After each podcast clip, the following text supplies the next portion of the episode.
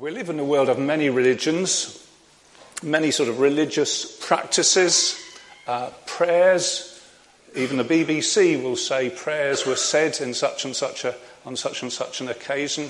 Uh, people pray. Uh, people use techniques of meditation, of course the current uh, fashion for mindfulness. Uh, people have views about morality, observance, Uh, things that are right and wrong. Uh, we even have our own sort of secular versions of religion, uh, religious-like belief. Uh, you might say, what are the basis of these so tenaciously held views? I mean, on human rights, where does that come from? It doesn't come from evolution, does it? All, are all these religions the same? Are all these views the same? Uh, they much come to the same thing. Well, of course, as a Christian, I'm going to say, no, that's not true at all. Christmas is linked with the birth of Jesus Christ, and that's the Christian claim. And I'd like us to ask the question, is there anything distinctive then about Christianity? Or is it much the same as any other set of beliefs? And is there anything that is key to true, essential Christianity that you could use to test things by? And in order to do that, I'd like us to look into the Christmas story. If you have a Bible there, you'd find it helpful to turn to the bits that were read. The Christmas story is actually quite a long story and quite an involved story, and I'm not looking at the, uh, the, the usual bits this morning. We'll look at some of the usual bits this evening, and you're welcome to come along to that, and no doubt we will continue to look through that as Ben leads us on Christmas morning. But I wanted to look at the way the story is told by Luke, the writer of Luke's Gospel, uh, and to see the way he tells us about the birth of Jesus. Uh, he doesn't use philosophical concepts. Uh, John's Gospel probably, you could say, does. He's not talking abstract theology. Um, he's not trying to describe or explain Jesus as truly man and truly God, the, what we'd call the incarnation. That's not where he's focusing, but of course these things are wonderfully important. It's not to say that they're absent or they're not true, but it's just not the way he tells us what he thinks is important for us to hear. The way he tells us is in terms of uh, family connections, uh, a connected family, and that's what I'd like us to look at. He tells us the story of this couple. Uh, they certainly work in Jerusalem because he's a priest, Zechariah and Elizabeth, so I've drawn there. Uh, Zechariah. Zechariah's meant to be that one, Elizabeth's meant to be that one. Uh, and this other couple, uh, they're, they're said to be relatives, perhaps cousins. Uh, this young lady, she's a bit smaller because she's, we presume she's younger, well, she is younger, uh, and uh, her chap, Joseph, and this couple live not in the significant place of Jerusalem, but in the very insignificant place of Nazareth, up north, up north, as they might, because they did have different accents even in those days. So we're going to look at those two couples as they're described to us in this story, and we'll just try and follow this through uh, reasonably concisely. And I'm going to look at it in these ways. Number one, uh, Zechariah's encounter. So he meets an angel. Scary. Uh, there he is meeting an angel. And then Zechariah's problem. And then Mary's encounter. And Mary's problem, because she meets the same angel. I've done the angel big. I don't know what angels look like to draw them, but uh, those things. Zechariah's encounter, Zechariah's problem. Mary's encounter, Mary's problem. Before we do that, let me just introduce you to the writer of this narrative. He's Luke. He's a doctor. And he tells us right at the beginning the way he's done it. He says, many have undertaken to draw up an account of things that were fulfilled among us, just as they were handed down to us by those who were fir- from the first eyewitnesses and servants of the word. Therefore, since I myself have carefully investigated everything from the beginning, it seemed good also to me. It seemed good also to me to write an orderly account for you, most excellent Theophilus, that's who he's writing it to, so that you may know the certainty of the things you have been taught. Now, nobody knows who Theophilus was. Perhaps he's um, sort of like every man or something like that. It means uh, friend of God, Theophilus. or lover of God.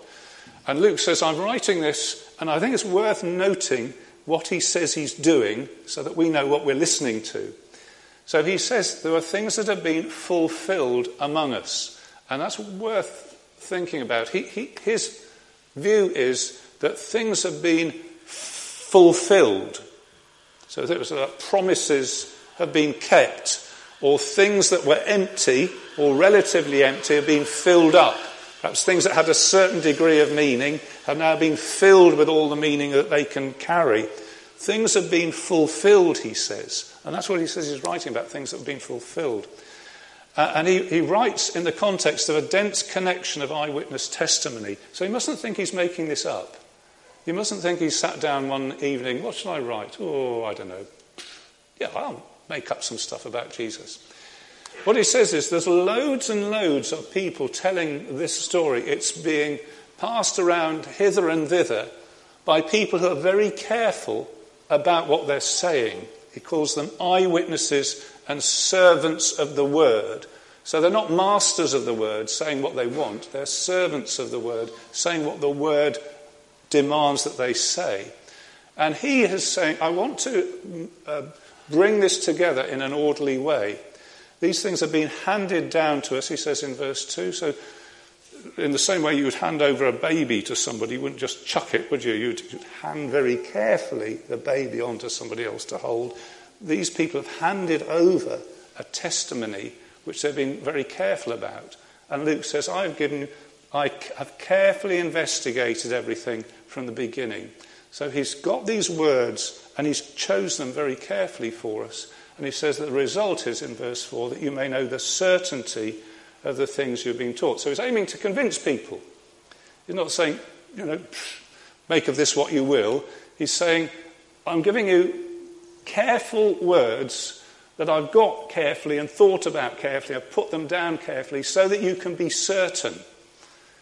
And I think if we're going to have any respect for this ancient author, we ought to listen with respect and attention. Please don't think we're newer, we're modern, we're cleverer than he is, because we're not.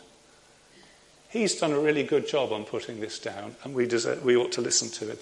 And if what he says brings us to certainty, we shouldn't resist that.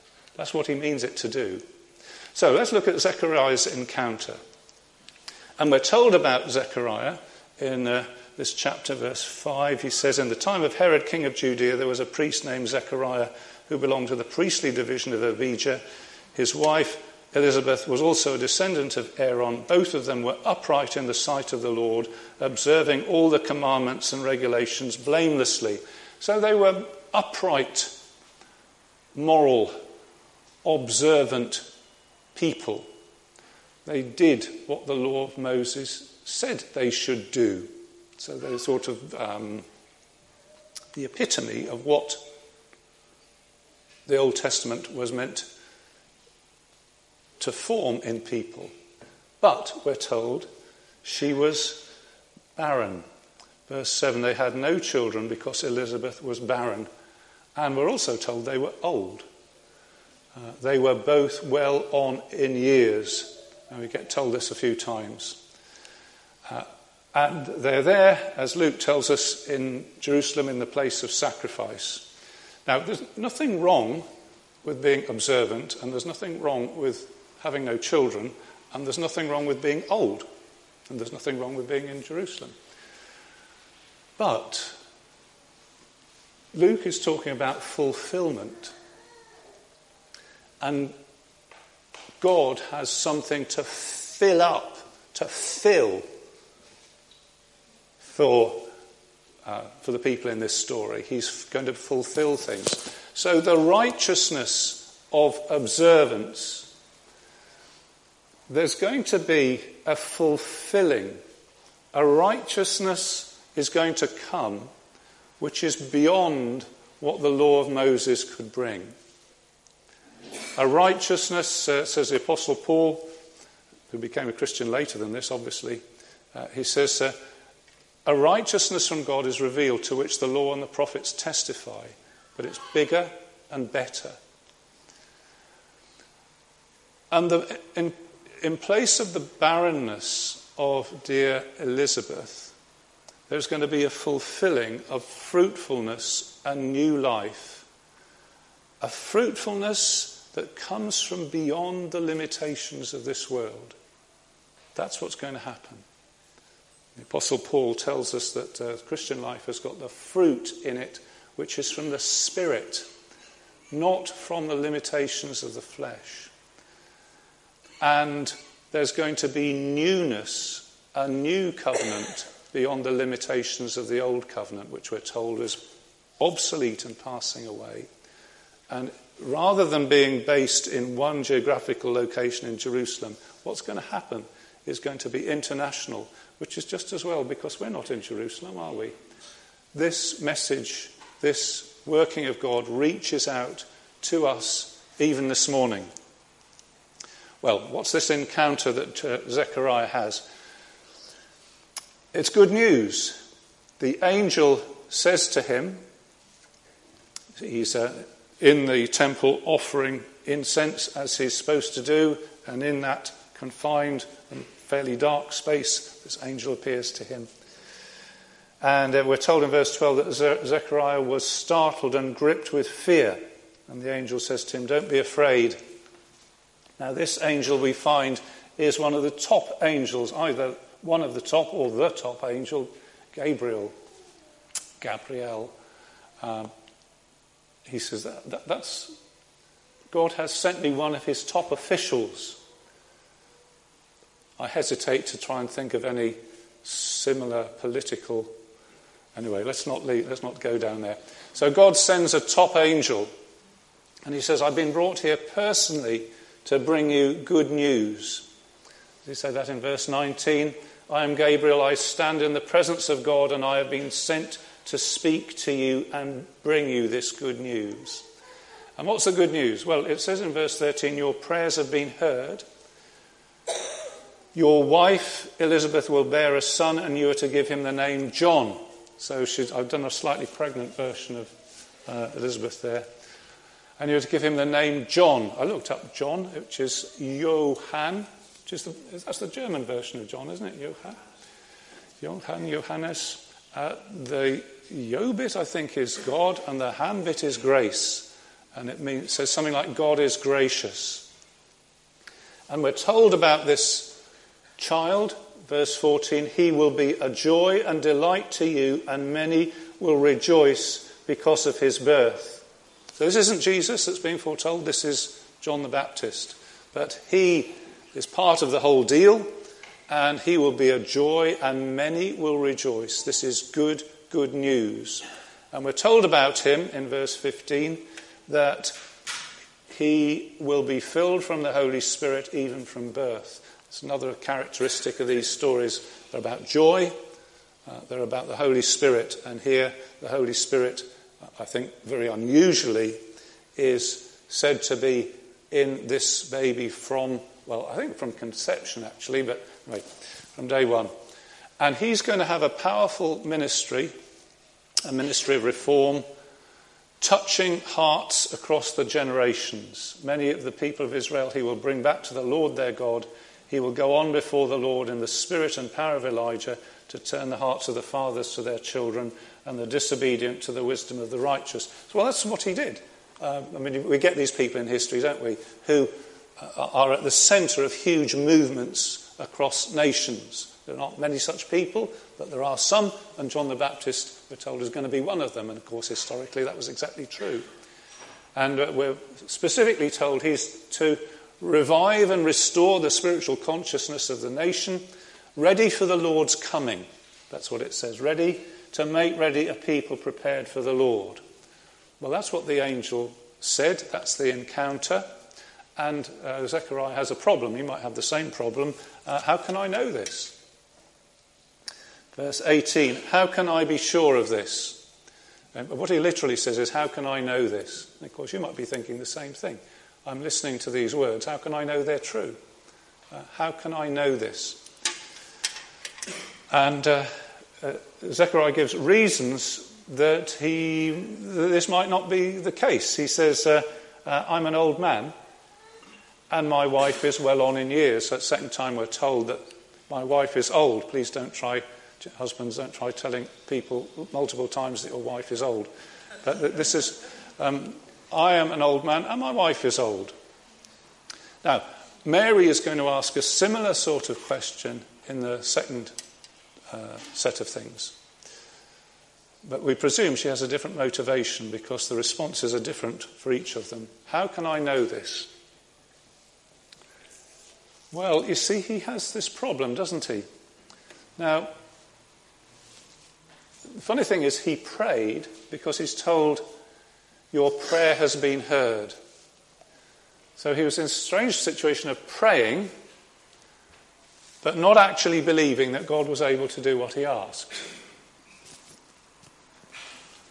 And he was in this strange situation of receiving good news by, from an angel right in front of him, but he's too much influenced by the physical and visible and medical factors to believe that God could change anything.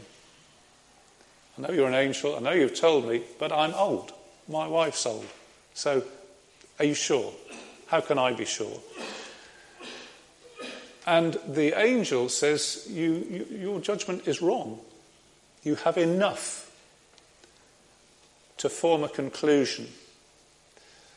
And for you to resist that conclusion is a wrong thing. It doesn't come from weighing the evidence, it comes from your own inner prejudices.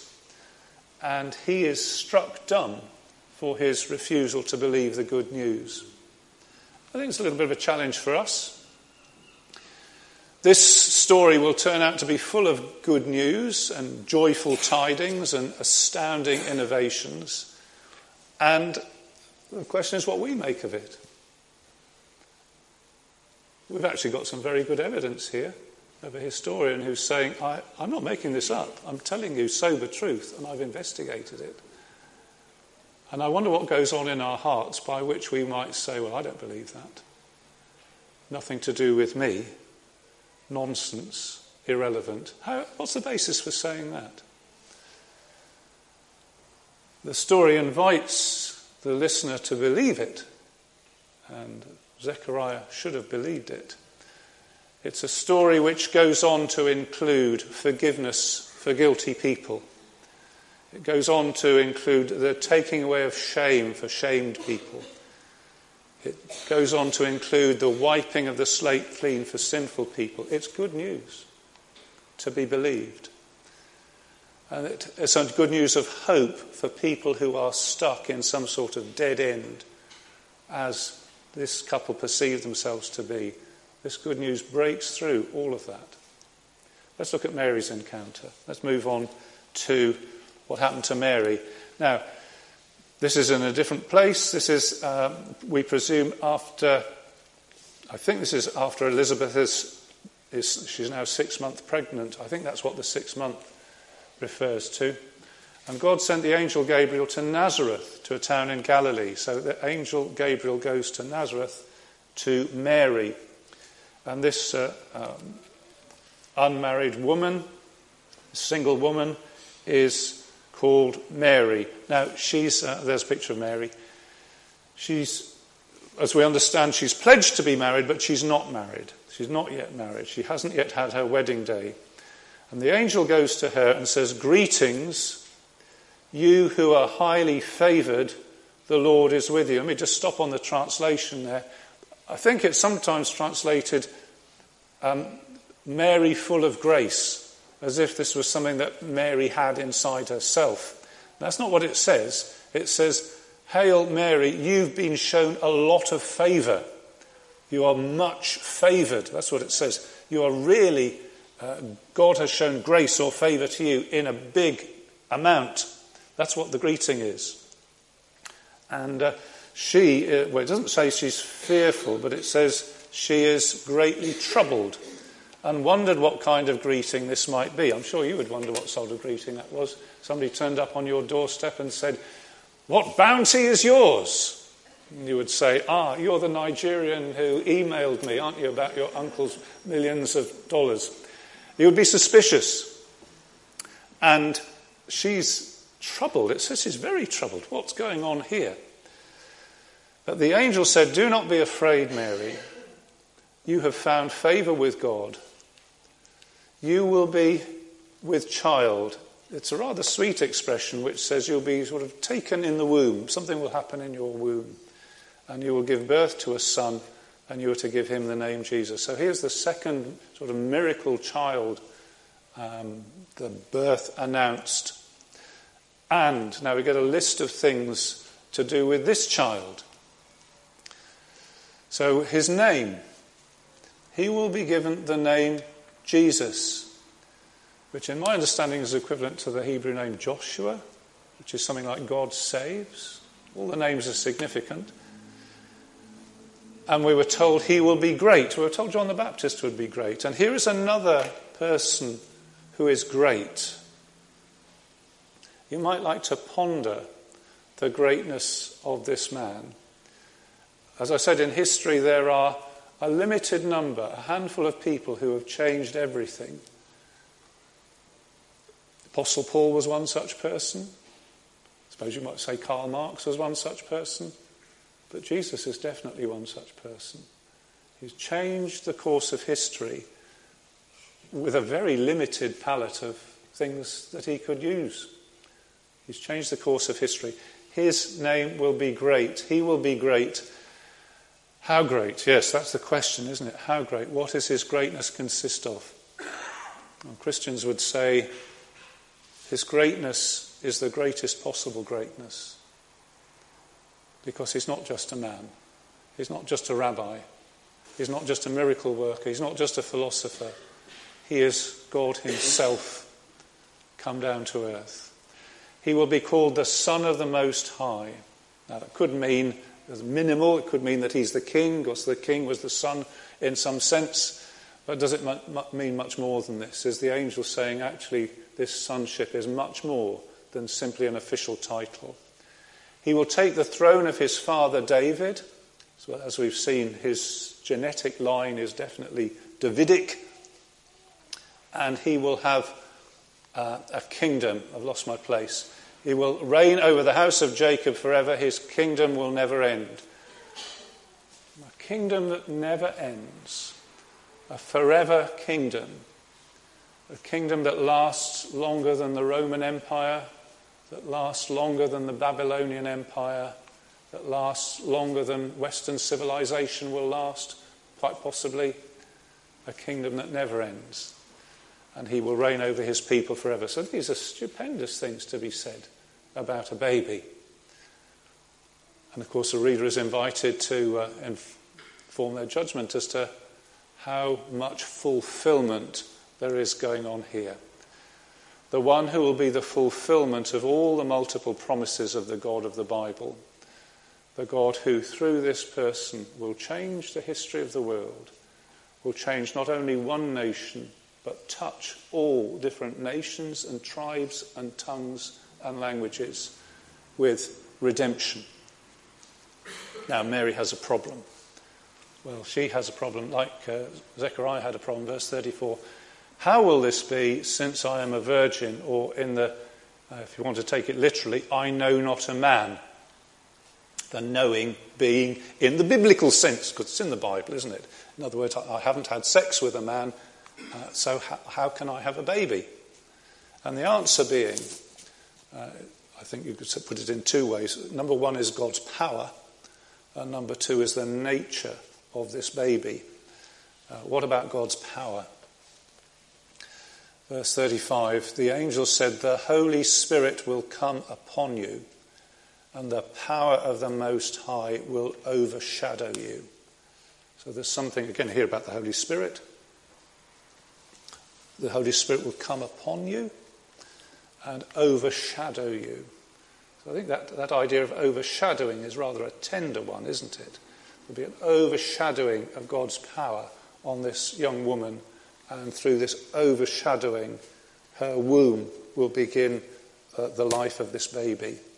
Now, something quite, seems to me, tender and willing rather than forced and brutal. You know, we live in an age in which uh, sex uh, includes sort of brutality and impersonality and objectivization and all this sort of thing. And, and this seems to me to be the very opposite of that, very tender and personal and uh, yeah, tender and willing.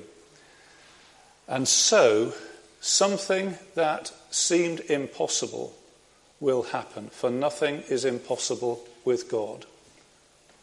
Now, I don't know whether you agree with that statement, nothing is impossible with God. I'd be interested, what,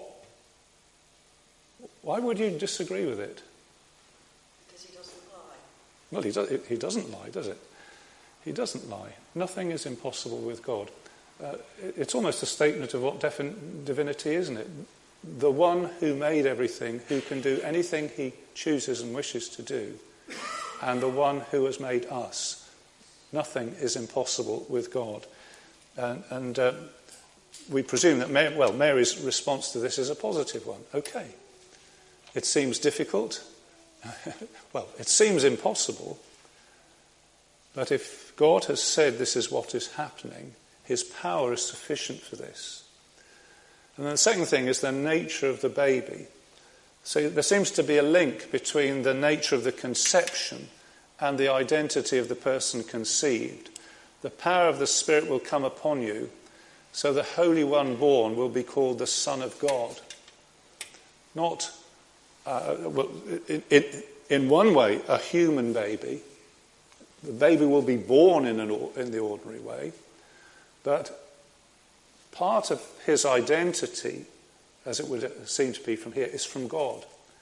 Not human through and through in, the, in that sense that there's nothing more than humanity. Truly human, but truly also the Son of God. And you've got to say that he must be meaning more than just an official title. There's something about the being of this child, if we want to use the long word ontological, meaning the being of the child, rather than simply his official status. And this is what we're told at the outset. And as the story moves on, well, we have yet to see the full depiction of the Creator God in the person of Jesus Christ. That he's the one who's going to go on to multiply bread and fish to feed five thousand. He's the one who's going to go on to turn water into wine, as only the Creator can do. He's the one who's going to go on to walk on water. He's the one who's going to go on to rise from the dead. So what's her response? She had this problem, and her response to it is, well, it's there in verse thirty-eight. I am the Lord's servant, Mary said. May it be to me as you have said. And the angel left her. So this response is uh, believing. It's a response of faith. And the faith, now you see, mm, nowadays we talk about faith communities, meaning religious people without any particular distinction. But there is something specific about this sort of faith. It's not just faith in anything. It is faith in what God says. It's believing what God through the angel has said. It's faith in specific words. Not just believing any religious thing, but specific revealed things.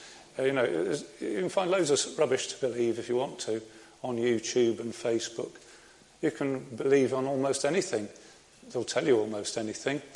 And I distinguish between superstition, which is faith in nonsense, from biblical faith, which is faith in what God has said. Second response is believing that God can do what for humans is impossible. I don't think there's any intrinsic reason why we shouldn't believe that, is there? Isn't that sort of just the way it is, that God can do what for human beings is impossible? And yet the human mind sort of says, oh no, God can't do that. I'm not quite sure where that comes from. Well, one, one suggestion is, of course, we... Our Western societies lived through the period called the Enlightenment, the philosophical movement, which strongly asserted that reality is limited to what humans can measure and understand and rationalise. That's, the, that's what the Enlightenment said. And, and we, we've got that in our brains, haven't we? That uh, that's, those are the only things that are real. But the Bible says, well, that's a very limited and prejudiced view. There's more What does it say? More things in heaven and earth than are contained in your philosophy. Somebody finishes that. Horatio, does it say that at the end of it? I don't know. I'm, I'm, we shouldn't have closed minds about this. God can do what for human beings is impossible. Jer- Zechariah had this problem. How can this be? And the answer is God's power is able. And the third thing about this response to Mary's problem was a focus on a person. A focus not on a sort of philosophical principle, but on a particular person. This baby, this one who will be great and be the Son of the Most High.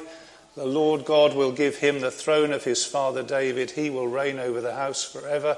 His kingdom will never end. Not the observances that Zechariah and Elizabeth were so good at. Not the human limitations that Mary was so conscious of. But as Luke says, a filling, a full filling through Jesus Christ. So what's different about Christianity? What's the key to it? It's according to the words of God in the Bible, received by faith. It's to do with the power of the Holy Spirit bringing supernatural new life, which is to be believed and experienced. It's the announcement of a joy and a hope that comes from beyond this world and outside it. Something to be persuaded of and for us to set our hopes on. And in particular, this is focused upon a person, Jesus Christ, the Saviour himself, whom we're to know and trust and love. Thank you for your attention. We're all